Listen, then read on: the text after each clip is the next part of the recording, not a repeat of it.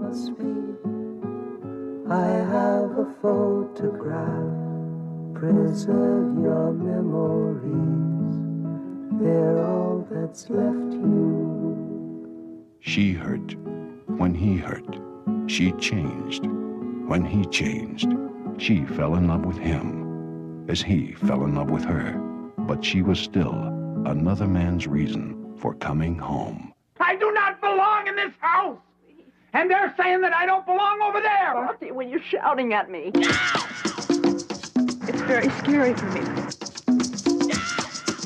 Maybe it's not going to work out with him. She's here because she loves you. It's true what he's saying, Bob. Don't tell me that, damn it. Jane Fonda, Jon Voight, Bruce Dern.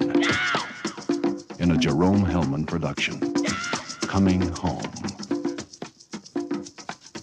This is the Masters of Cinemacast. My name is Joachim, Uh, my name's Tom. and this is episode 67, where we'll, we'll where we will be discussing Hal Ashby's Coming Home, um, 1978 film.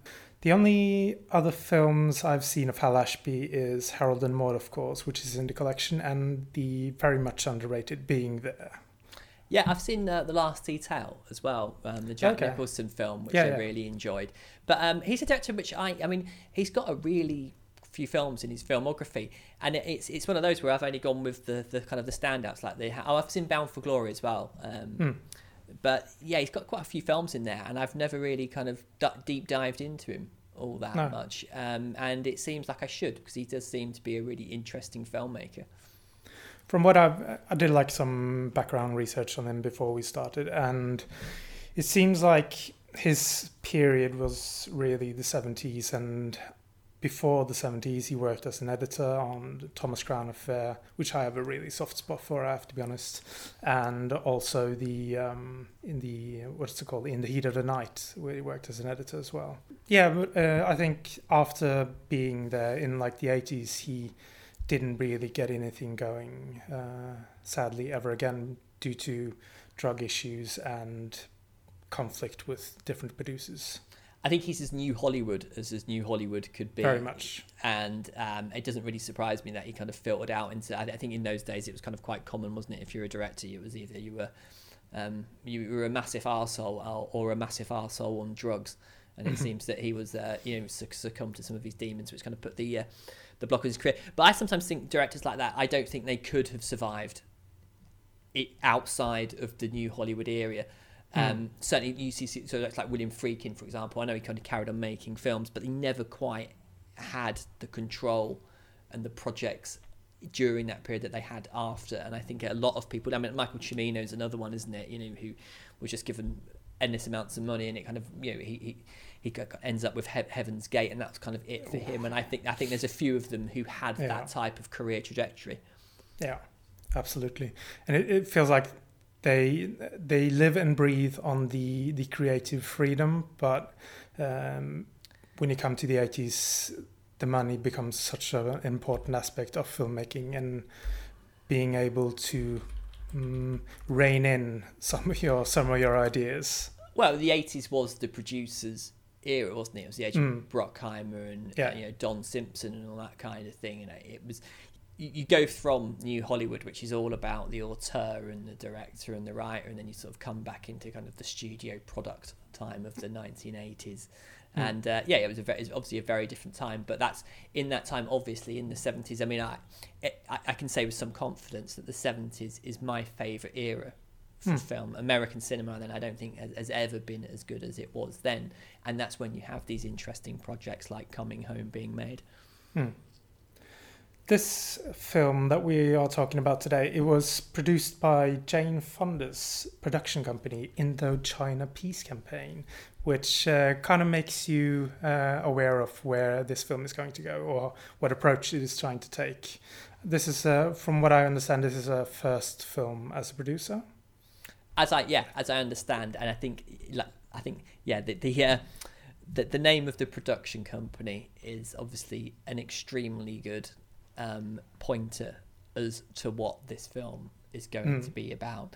And I, I think it's probably worth saying from the off that it surprised me the first time I ever saw Coming Home just how much it wears its heart on its sleeve. This is not a subtle film in the least. Yeah, absolutely. I think the thing I was struck with was how like earnest and how brave it is without feeling preachy. Uh, yeah. Yeah, yeah, yeah. I mean, I, I think it's the distillation, isn't it, of Jane Fonda's politics and career. I mean, let's not forget that Jane Fonda was a massively divisive figure during the Vietnam War.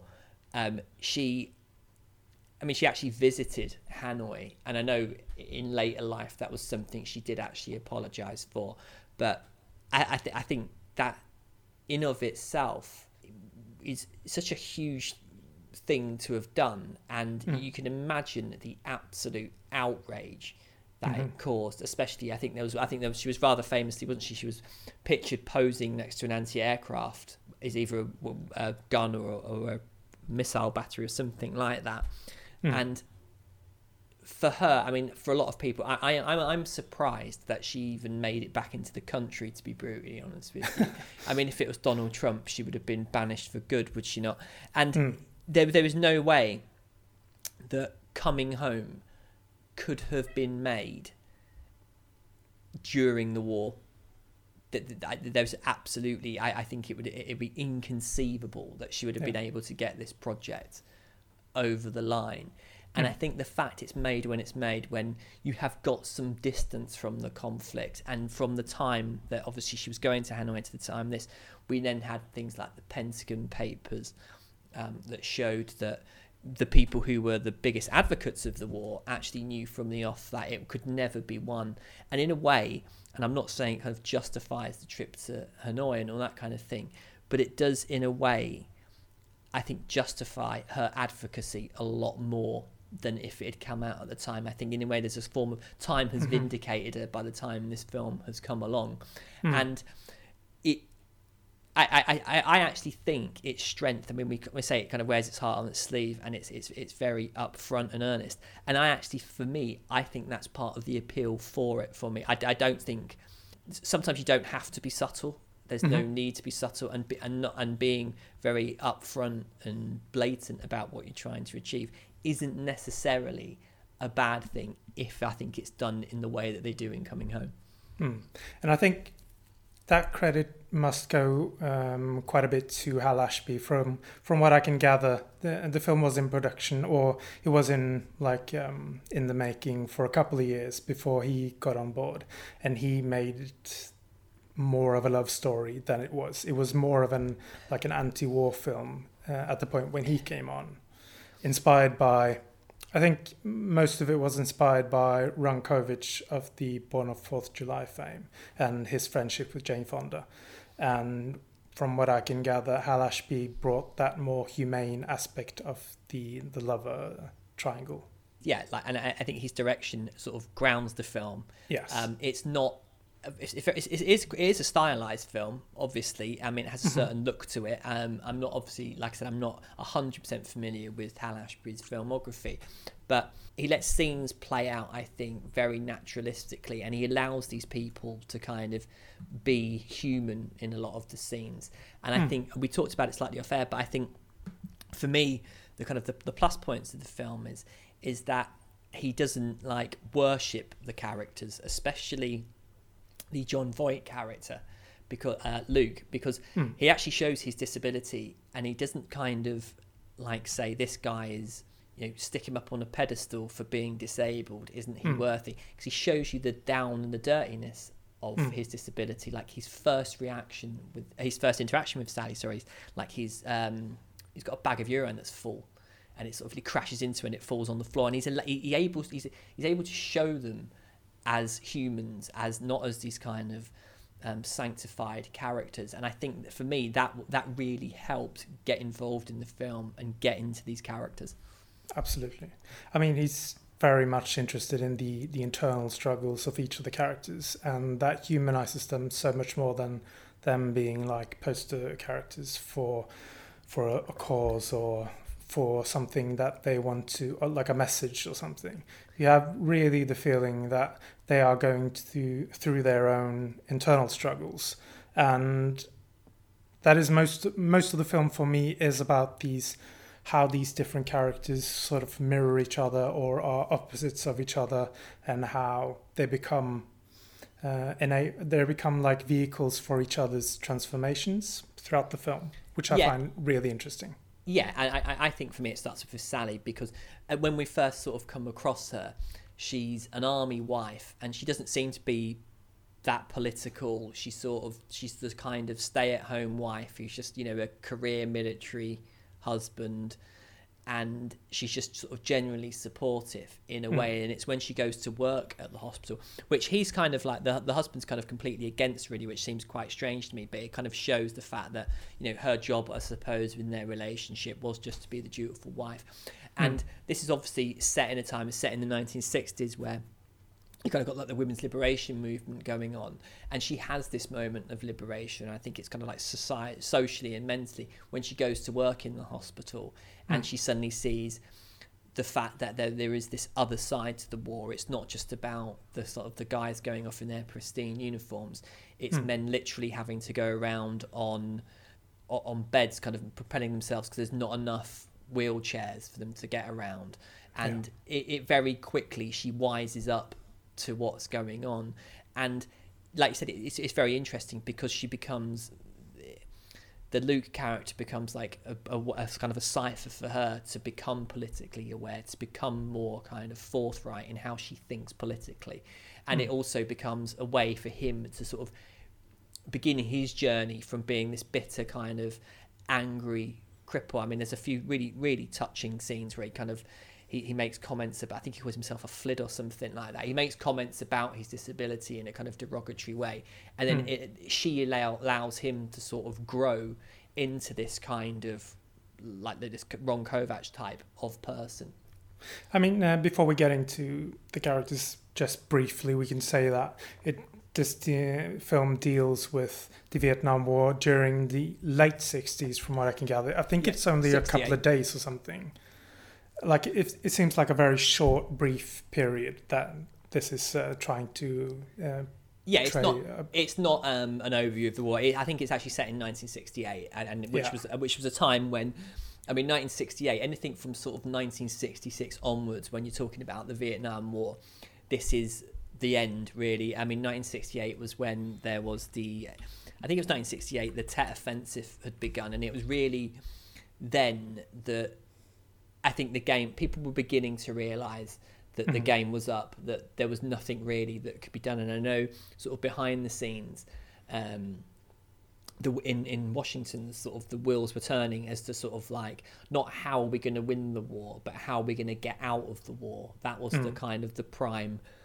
Um, the, the, the prime rationale thinking but in 1968 i mean you've literally got i think it was in the region of about between 200 and 300 americans getting killed a week so hmm. this was at the height of you know really the sort of the pe- people going and it, it, you've also got it- it's a pivotal moment in American culture because you have all those kind of hippie ideals and it's beginning to unravel. Yeah, people were beginning to realize that you know nothing really is going to change. It's quite a nihilistic i think depressing time in history. And absolutely, yeah. and I, I think the film obviously because it's got 10 years and it's not, it's not being made at time. And i think that that 10 year gap between the the time that's being depicted and the time the film is is crucial to coming home because it, hmm. a, that having that overview I, I think there's an air of realism about it in the way, the way in which the characters are behaving although they don't obviously know at the, when they're set what what's going to happen with the war. I think it captures that sense of uselessness about it all and it starts to ask questions well what are we going to do with all these people who are coming home so injured and broken? And you know what what what impact is this going to have on society? And i think that's why coming home i think it merges its place in history really well.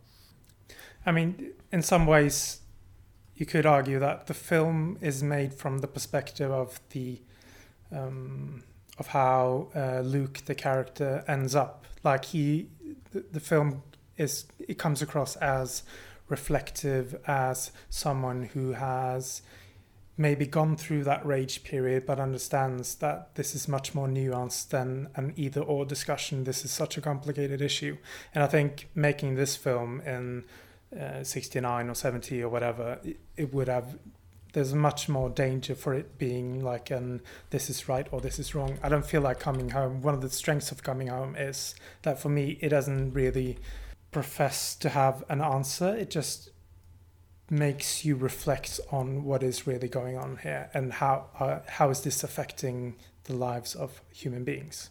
Yeah, well, there is no answer. I think that's. Exactly. The, I think I think that that's the problem. I mean, the the film. I mean, I the, the first. Have you, have you ever seen the very first Vietnam film, The Green Berets, Mhm. the John Wayne film? Oh, long, long time ago. I I mean, that was made in 1968. I mean, and it's it's almost unwatchable. It's so ridiculous, Mm. and, and and it's. I mean, it was actually partly financed by the CIA. You know, I mean, it, it was it was designed to sort of show, and you and you see that film, and it's so black and white. You know, we are the good guys, they're the bad guys. You know, and if you're not with us back home, then you you know you might as well be one of the bad guys type kind of stuff. Yeah. And it's just so interesting because with coming home, you sort of get these it, it's that it's that first wave of the reflective Vietnam film. The tragedy of it speaks for itself, and I think it's always very careful when you talk about Vietnam films to sort of remember that obviously it was absolutely awful what hmm. happened to all those American soldiers, but yeah, let's let's not forget the millions of people that died in Vietnam, you know, Cambodia and whatnot afterwards. There was the, the whole tragedy of it is you know beyond just the American experience. I don't think coming home gets that geopolitical. I think it's more of a kind of it's more about the American experience, obviously. But it, I, I think for me, the the Jon Voight character Luke, I mean, he literally becomes in, but he is the warning of hmm. what this conflict is and who it affect and, and how it turned him from being this sort of you know you can imagine him but I mean he's the quarterback isn't he? He's the all-American boy. He's hmm. the you know the football kid who goes off and then comes back in this condition. And he, he goes then to become this advocate and to try and stop people from really falling for the kind of jingoism that you have in the Green Beret. It's like the tonic to that film. This is the other side of it. Hmm. I mean, his character is from early meeting him. You feel like he comes across as someone who is who- he feels betrayed. He feels guilt from his actions. Um, he feels he comes across as very much afraid and deeply alone.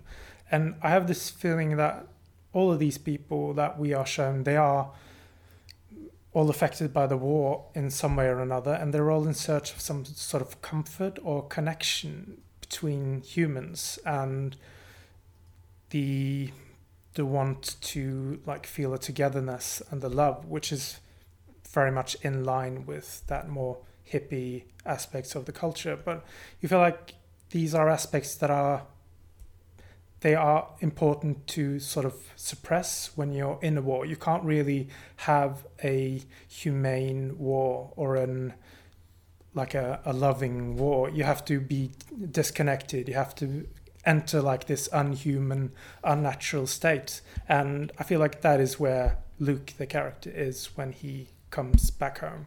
And his meeting Sally is sort of a a portal into that entering society, entering the, the love aspects of of uh, culture. The Vietnam veteran in film tends to be obviously a very broken person. I'm thinking of like like Cutter's Way, um, even through to sort of like Lieutenant Dan in Forrest Gump. I mean, that, that's that's who I was thinking of when I was, I was watching the film. It's certainly kind of his sort of journey kind of mirrors that, and it's yeah coming back to a society where you you've been to war, and this isn't World War Two either. This isn't. I mean, um, I've just finished watching Ken Burns' series about um, the war, the Second World War, and what's really interesting about that is you have these veterans who come home, who, despite the kind of the horrors of what they've been through, they all seem to realise deep down that it was entirely necessary. And I think, and they come home, and a lot of them, you know, had people waiting for them when they got back.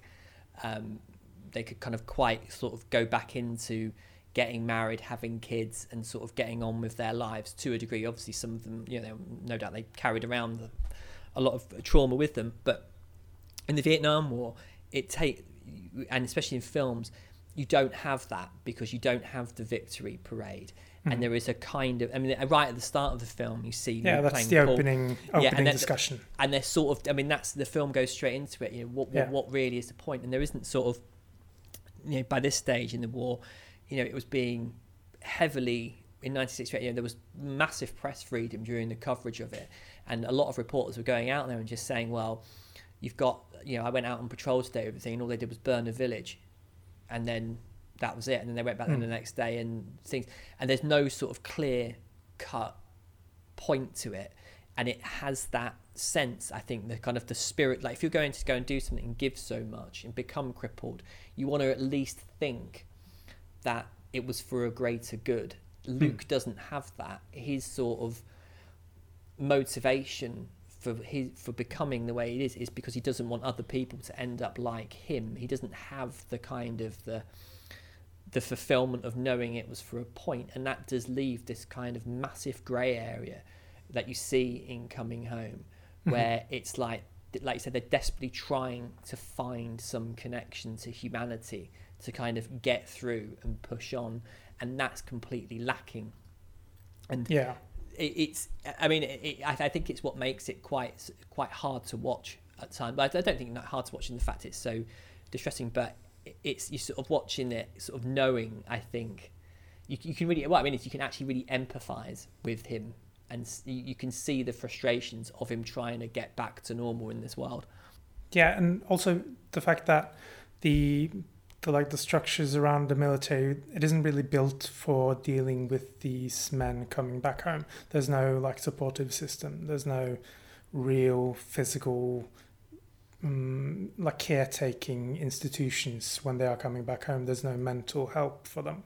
So no i mean you see that scene where he's been sedated and they've just tied him to the gurney Yeah, exactly. He's being such a pain in the. It's like, shut up, you know. I mean, um, I know the sort of the mantra at the time was act normal and everything will be normal, Mm. which, you know, obviously now with what we know now and how you deal with post traumatic stress, that's a shocking thing to prescribe someone. Yeah, and his uh, his relationship with um, with Sally is basically a way for him to turn his anger and his guilt away from himself and focus it towards the war. I mean, he is really angry with himself of uh, with himself of the things he's done in the war, but he feels guilt with it as well. So it feels like through uh, through her, he's able to get another perspective in and feel like um, he's able to excuse himself and forgive himself and turn towards the state. Uh, they are the ones that did this to me. Well, again, it's the, it's the awakening, isn't it? Because she Yeah. sort of goes from the sort of the dolty sort of middle, you know, the housewife, and then sort of begins to become aware. He becomes aware that there's more to this than just sort of sitting around feeling sorry for himself. Mm. And I mean, there's the brilliant scene. I, I really liked it when he sort of got the when the guy commits suicide, and you just see him like wrapping a chain around himself, and you're thinking, oh, yeah, he's going to try and commit suicide or something like that, and he's he's not. He's actually going down to the barracks to chain himself to the fence to stop other people from joining up to sort of Mhm. make you know to try and become uh, you know to try and make a political point and it was a I, I it was a really good scene because I thought I was going to you know, he's going to go and top himself here and Hmm. you know that that's going to be you know we're going down that route and that's what I really liked about the character he's like he's he's, he's it's the kind of a journey of his, me- his, his sort of mental strength he might have lost you know his, his ability to use his legs but he's like right you know I'm going to kind of channel this anger and rage into something far more positive now hmm Um, the relationship between like more um, or less about the like the awakening aspects of their relationship and more about the just the human um, loving relationship that they have. There there is an emotional tenderness there which feels it feels so genuine. I mean, it's not often that I watch a relationship on screen that that strikes me as something like real. Yeah, and I mean, to go on that, I, I, I normally I'm not a prude or anything like that, but I normally really don't like sex scenes in films. They Mhm. they never they never. I, I always think they're fairly terrible and pointless. And, and this scene and this film does have one, which I actually think was really one. It was actually quite necessary for the Yeah, film. exactly. And two, I think it was really well handled when he's like, you know, she's asking him what he can feel and asking him what he likes and all that Hmm. kind of thing. And like you said, it, yeah, I, I totally believed that they I believed in the sensuality of the scene totally. Mhm. And also, like, yeah, like I say, like the tenderness and the fact, you know, they were going, she was going to so much trouble to try and please him with his disabilities, and he's sort of like saying what he likes. So, yeah, I, I thought it was a really beautifully handled scene. Yeah. It feels like an evolution of them getting to know one another and not just an excuse to show their naked bodies, Yeah. which we we talked about three days of the Condor not too long ago, and that Yeah. that comes across as the opposite of this one. Yeah, I mean, yeah, I mean, in that it's like, um, right, hang on, we need Too to kill, we need to kill five five minutes of plot, right? Okay, well, we'll have them have sex. Brings Yeah. kidnapped her. Well, yeah, like we said, and it goes back to the sort of the sympathetic and the realistic way in which you you are portraying him being a paraplegic. Hmm. Like, and like, like we said, this isn't like it, it shows you what it means to be a paraplegic. Yeah. You know, the, the, the nuts and bolts of it. You do have a bag of piss that fills up, and you don't know it fills up, and it spills out on the floor. You know, having sex is completely different to how it used to be, and it, yeah, I, I, that's what one of the things I really liked about it because it, it doesn't gloss it up. It shows this is what it is. This is what you know. You, you can imagine how awful it must be, and to you know to be in that situation. But Hmm. you again, and it, it's not a film I think that wallows in his disability. It's almost like um, the the- theory of everything Uh, yeah, yeah. that's a good example of a film where it doesn't show disability as this sort of awful, horrendous, depressing thing all the time. It actually says, right, this is part of someone's life. This is how they get around it. And Hmm. this is how they kind of continue. And Coming Home kind of does this.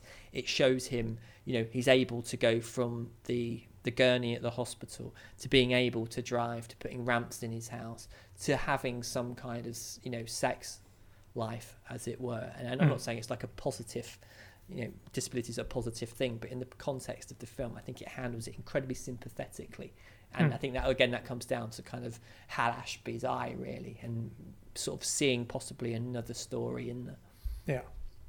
Um, and it also feels like the, the relationship that they are building in the film, it's not necessarily one for the ages.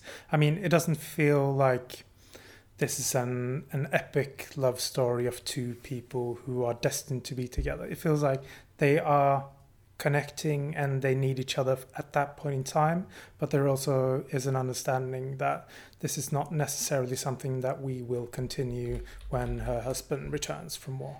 it doesn't feel like a seedy affair No. that's why I, I yeah I, I completely agree I think it's a it's a relationship for a time and a place Mm. um, that and you, you can imagine like well I mean we'll, we'll get to it but um, yeah when Bruce D- Dern does return but yeah you get to it that these two people know it is what it is for the time that it is and like like we said before they're they're they're, helping each other through what is a remarkably awful situation Um, Bruce Dern's character. We talked about how he didn't want uh, Sally to to work, um, and I feel like that is his way of protecting protecting his own world, uh, of protecting her uh, from what he's going to go through, and his understanding that this is not going to be something that she. He doesn't want those two lives to to mesh.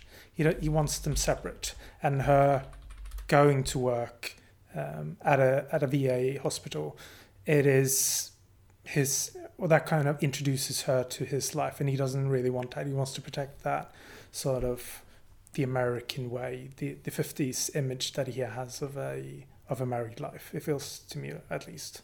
yeah I think he's a tremendously naive crack character Yeah, I think it's like I'll go off to war, everything could be fine. I'll come back a hero. It'll just be another ordinary war. You stay here.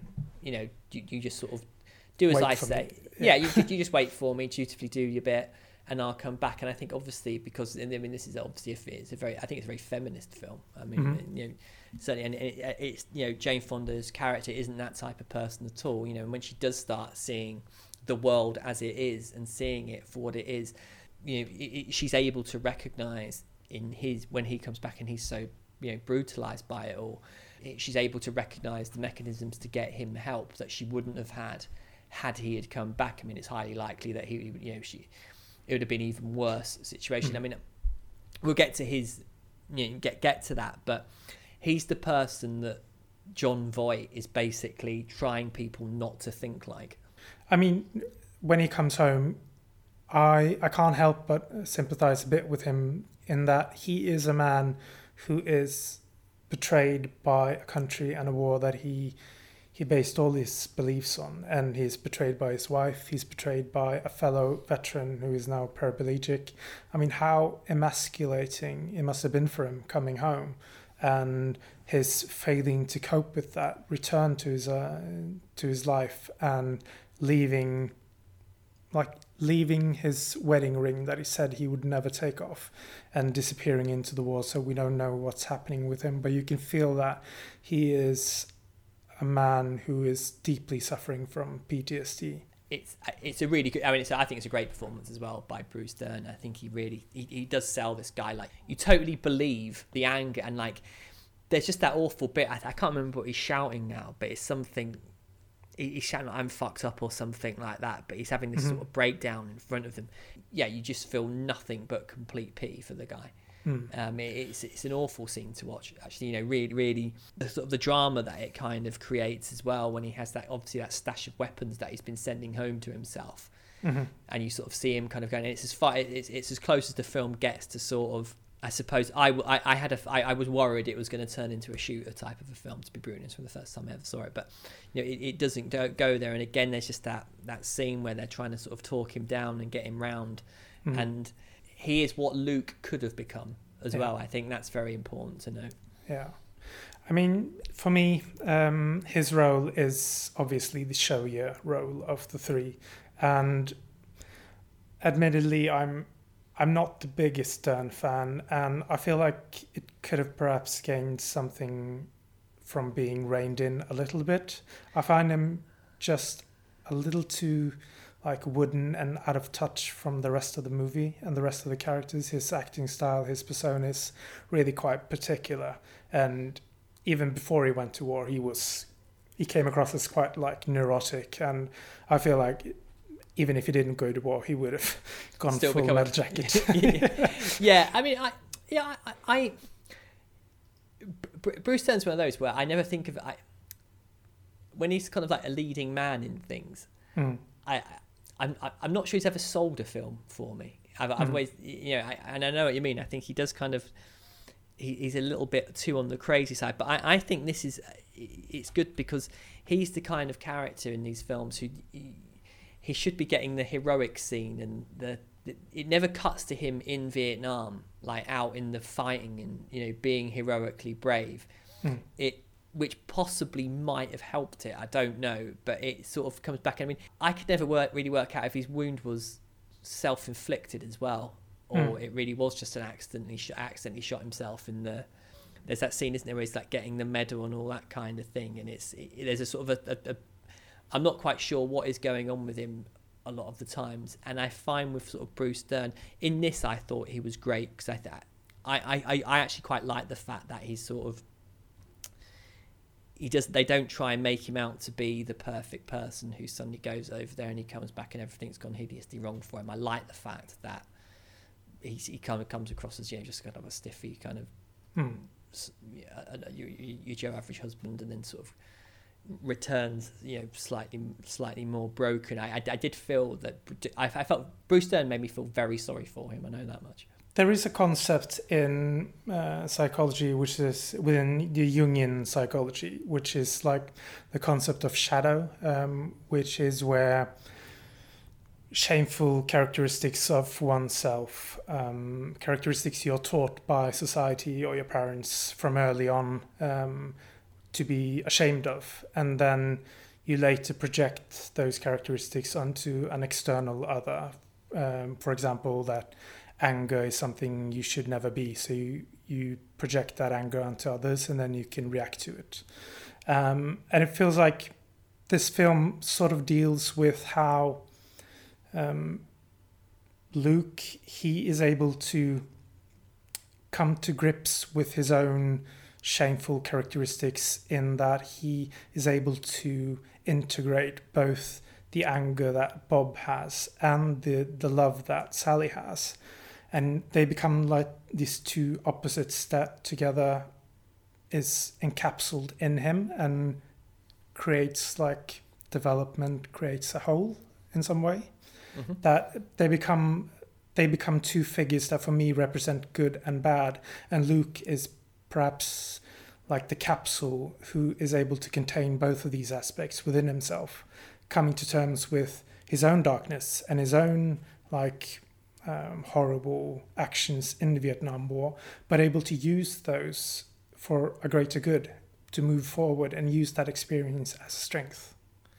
Well, I mean, I think that the scene that really gets that is that final um, monologue Yes. that he has when he's at that he's opposite a kind of a debate and you have that and I mean you know John, just to sort of give context Jon Voight would win the Oscar this year over Robert De Niro in The Deer Hunter Hmm. which I mean you know two pretty great I mean possibly outside a taxi driver De Niro at his best and I think I mean as I understand I think Jon Voight had a great deal of um, he was very unsure whether or not to actually take the role because he didn't even know if he was good enough actor to do it Mm. and there's that bit at the end where he starts giving where he's giving that talk and fucking hell i mean i believe Yeah. Just everything about it and the camera just sort of kind of remains sort of a sort of medium close up i think it is. Yeah you can see just the intensity behind it and those words that he's saying and obviously sort of intercutting with those bodies coming back on the plane. And hmm. it's a I, I totally got that that that sort of re- that anger that was there at the start of the film that didn't really know where it was going hmm. is now really channeled into this Yeah. central place which is these young men and it's saying you know don't well i mean it, it- it's very obvious. Ashby makes it very obvious what he's saying. Is like don't be like that guy over there in that uniform or is you going to end up like these guys coming back. And it's yeah it, it's it's his anger is at, possibly at those kids and what they're thinking in terms hmm. of oh you know he, i think he says it you know i thought i i thought it'd be great to sign up and go and do my bit and you know look at me now. And yeah i mean that, it's it's you know goosebumps time i think hmm. for me that scene. Or at least he's saying like you better be fucking aware of what's Yeah. going to happen to you if you go to war because this is what happens when you go to war and you better be aware of it because the the lies that they are selling you that's not the truth. Yeah, and it, yeah, I mean it's just stunning. Um, it's again, I've never seen Jon Voight that good in anything. No. I mean, I, Uh, never, it's an amazing scene, yeah. Yeah, and it, it's like I said. I mean, I, I yeah, it, it it gives you goosebumps watching it. And again, I think it's the sort of the destination of this film. Like, it isn't being subtle. This isn't a kind of. It, it seems strange to call a film that's about trying to convince young men not to go and get killed as propaganda, but it is a certain ideological standpoint it's coming from. It goes in the same line as things like you know All Quiet on the Western Front and films like that, and especially I was thinking of the um, the William Wyler film, The Best Days of Our Lives, which is one of the I, I think one of the greatest films ever made about the experience of you know young men coming back from World War Two, and obviously it's slightly different to that, but it, it feels like everything about this film I think comes out in that scene, hmm. and, and just the sort of the intensity of it, and this this in, in another film, in an action film, it'd be a set piece. Yeah. It'd be the big moment at the end, and I think for this, it, I mean, it obviously comes out in this monologue, but it's everything I think about coming home, about those characters that's coming out. And I, I would say that this is one of the things I didn't really sit well with me was I felt that the Bruce Dern character's end does wasn't quite didn't quite work for me that mm-hmm. whole sequence of him and, what- and what actually happens to him because I felt in a way it kind of I know there's everything kind of can't have a happy ending, but I I, I just felt it, it was a little bit too. I, I felt like he was a character that who by going out like that, it can kind of leave the door open for Yeah. you know you can you can go away perhaps thinking well perhaps you know Sally and Luke will kind of stay together because this guy's out the way now. I think it would have been better if he hadn't just sort of swum out into the sea like that. I mean, I mean, we're assuming that he's going off to commit suicide. I think the film would have been far more effective if Sally and Bob, and the Bruce Dern character, had stayed together at the end. I think that would have been more. I think that had more impact for me. Certainly. Hmm. It feels a bit dismissive of his character. Yes. Yeah. Yeah, it's like well, what it's like. It's almost like he's come back and they don't know what to do with him, so we just Mm-hmm. have him sort of go. And it feels like a cheap attempt at kind of trying to get some tragedy going. Where I think the tragedy of him all comes out in that scene where he just stood there with that kind of half-made gun, Mm-hmm. shouting in the thing. I think that's a tragic scene. I don't think he needed to go. I think it's slightly, it's a slight blot on the film for me. Yeah, I- yeah, I would agree. I would agree. Um, but I think overall, uh, Hal Ashby he he deals with such dense and difficult themes, and he is really trying to provoke us. I mean, that is the aim of the film, but it never feels like it's an attack towards the viewer. And I mean, I guess my, my sort of thing is about this is, I mean, it's, it's a two-hour film. It's quite a heavy subject. Were you ever bored by it? Uh, not the second time around. I have to be honest. Uh, I wanted to talk more about my my like schizophrenic viewing Okay. experience of this film uh, from the first to the second time, but uh, I want to cover that a bit later. But uh, just as uh, how it deals with the themes, how it approaches the film, um, and how it manages to keep my interest throughout without me ever feeling like there are any unnecessary padding scenes. I feel like every everything is it follows very very natural uh, progression.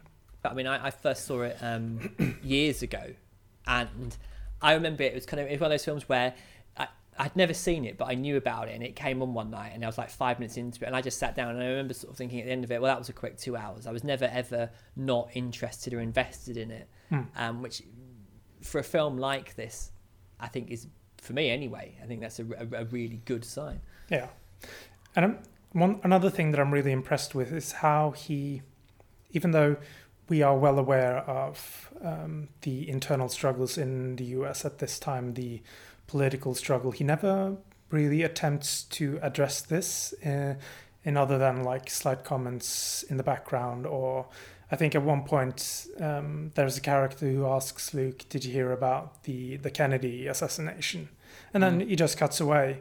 I mean, there is there is a feeling that something is going on in society, but that is not necessarily what he wants to deal with. And I'm really impressed with how he he manages to like drop a few hints here and there because it is such an important aspect of the film, but that is not necessarily the story he wants to tell. He could have easily made it more of a message film. He keeps it within a very small world. Yeah. You can di- you can think about those bigger elements Mm. after the fact. You're not distracted by them. You're not like going, oh, it suddenly goes, oh, and such a body's just been assassinated, and yada yada yada, and Mm-hmm. this is happening. I mean, there's just yeah, like I said, there's the odd reference to it for sure, but no, I mean, it, for me that's that's why it works so well because you're not distracted by Yeah. anything else other than the fact just focusing on these two, on these on these people. And I feel like perhaps it is a commentary in, in itself of how the US dealt with the war, with aiming to focus everything on the external, um, the external enemy. Uh, it focuses everything on Vietnam, and it doesn't really pay attention to the internal struggle. It needs, it needs the enemy to be there in to into or to, how do you say, um, to join the country uh, towards an external enemy. And I feel like perhaps that is some of which um, what is going on in the film in that he there is a, like a juxtaposition between um, between the US and the internal um, and it doesn't really attempt to until the end it doesn't really attempt to deal with the internal struggle. So the, f- the first time I watched this and this is the first time I've, I've seen the film for this um, this recording. And the first time I watched it I immediately like after the the opening scene where they are having this uh, really heated discussion about do we justify the war? How how can we deal with the war? And then the music kicks in. And uh, I don't I didn't write down like what the particular songs were for the different scenes but throughout the film I felt like each and every song commented on what was going on at that point in time in the film. And it became such a recurring um, recurring thing that went on throughout the movie that it took me out of the out of the film every time a new song came on because it was so on the nose the words that were expressed in the film. And it, it felt it felt so unnecessary because I felt like I understand what's going on in the film. Anyways, I don't need a song um, to tell me what the context or, or the subtext of the film is.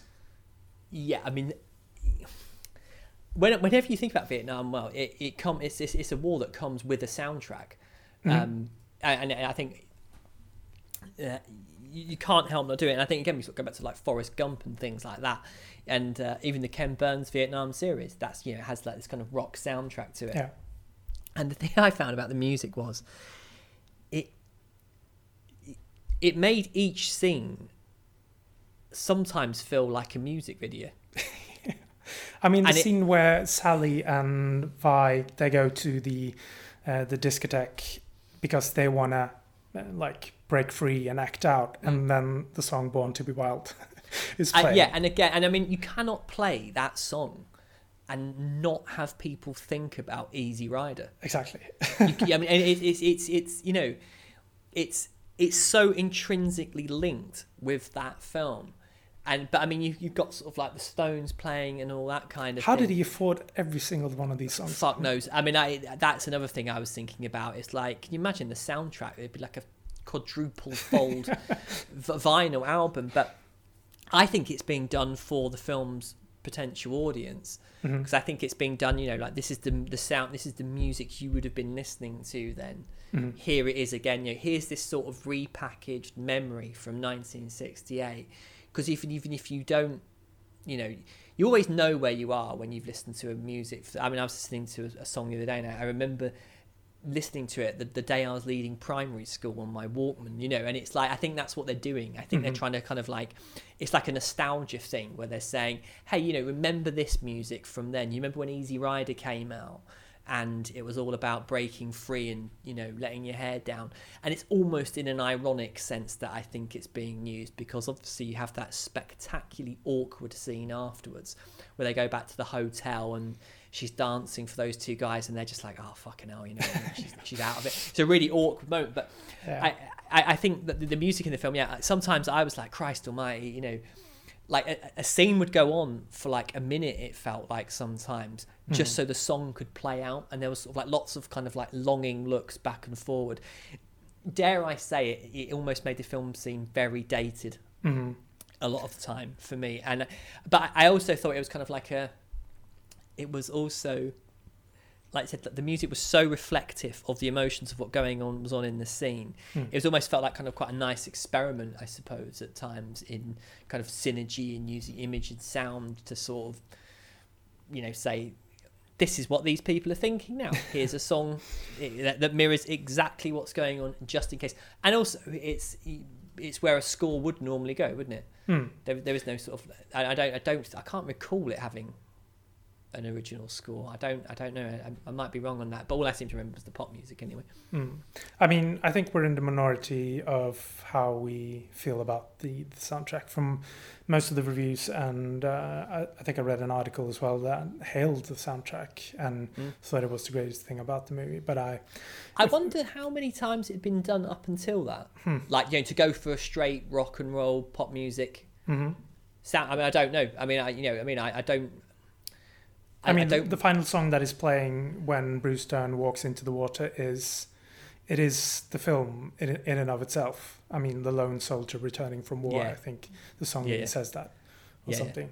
So it is like very. Uh, it is for me. It comes across as shorthand for what these actors are already beautifully portraying through through the film. So yeah, it's very on the nose. I mean, it's Yeah. literally like having, having a thing saying you, you should feel like this now.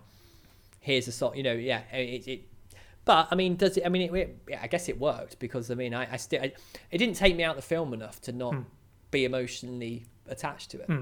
a second time around, I was able to like really go with it, um, and go with it in terms of trying to just not really pay attention to the music and just pay attention to what the actors were doing, what the film is doing. Um, but if I I had to like work to not really uh, listen to the words of the songs that were playing. Yeah, Yeah, no, I mean, yeah, well, I mean, it is what it is. I Yeah. mean, I, I like I said, I think it dates the film a little Yeah. bit, to be brutally honest with you. Um, have you seen that? I think uh, last year there was a documentary uh, made on Hal Ashby. Uh, have you seen that? Or? No, I haven't seen that. No. Okay. Uh, I think I, I just read an interview with Amy Scott, the director. She um, did an interview on Criterion, uh, but I haven't seen the doc. It seemed really interesting. It dealt with um, a lot of his character, how he um, how he was as a private person, and just how um, including and humane he was as a person. Um, but uh, I really want to check it out. So. No, I'll definitely look at that. Um, I also read that he was set to direct Tootsie in the 80s. Uh, Yes, I which heard would have been as well. interesting. Yeah, I, it's like. I mean, but, but the thing is, when I watch Tootsie and think about that, I could, I, I can see him, I could see him doing it. Yeah. I think, yeah, because Tootsie has a lot of uh, pretty awful musical montages, despite the fact that I do love Tootsie. But um, yeah, I, I, I could, I could see him. I, could- I, I could definitely see him as a director. His sensibilities coming across well in that. Hmm. Another thing that I, I really don't have a, like a clear idea of my thoughts on this, but I'm I'm wondering like what is what is the meaning of coming home for Hal Ashby personally? Like what is he dealing with through this film? And I'm I, I kept thinking about like in Harold and Maude as well. These are these outside characters who they are able to find each other on the outside of society. Um, Mm.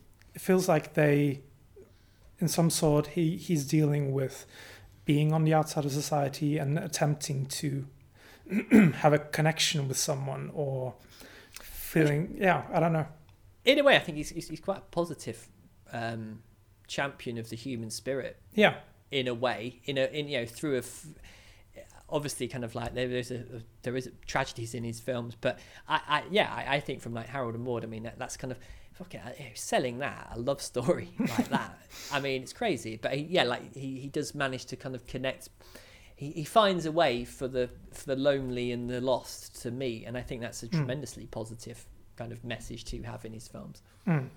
And from what I could understand, he himself was someone who was a bit on the outside and was quite lonely, and perhaps this is one way of him like dealing with that aspect of himself, the longing for someone. Uh, it was just uh, just something I haven't really dug deep into that research, but I couldn't help but uh, go into those thoughts as I was watching the film and thinking about him. So Yeah, I mean, I, I, from what I can make out as well, he had a bit of a shitty childhood as well. Yeah. It seems to be quite fraught. So yeah, definitely, it's, it's a, it, it's an interesting one. Um, I think we've covered most of what I had. Yeah, So, um, as the the extras for the film, I didn't watch the, the the commentaries. I didn't have time for that, but I did watch the two documentaries, which uh, were quite, um, especially the ones with uh, the the actors reflecting back on making this film and how. Uh, especially watching Jon Voight talk about his approach to the characters, really, really quite interesting.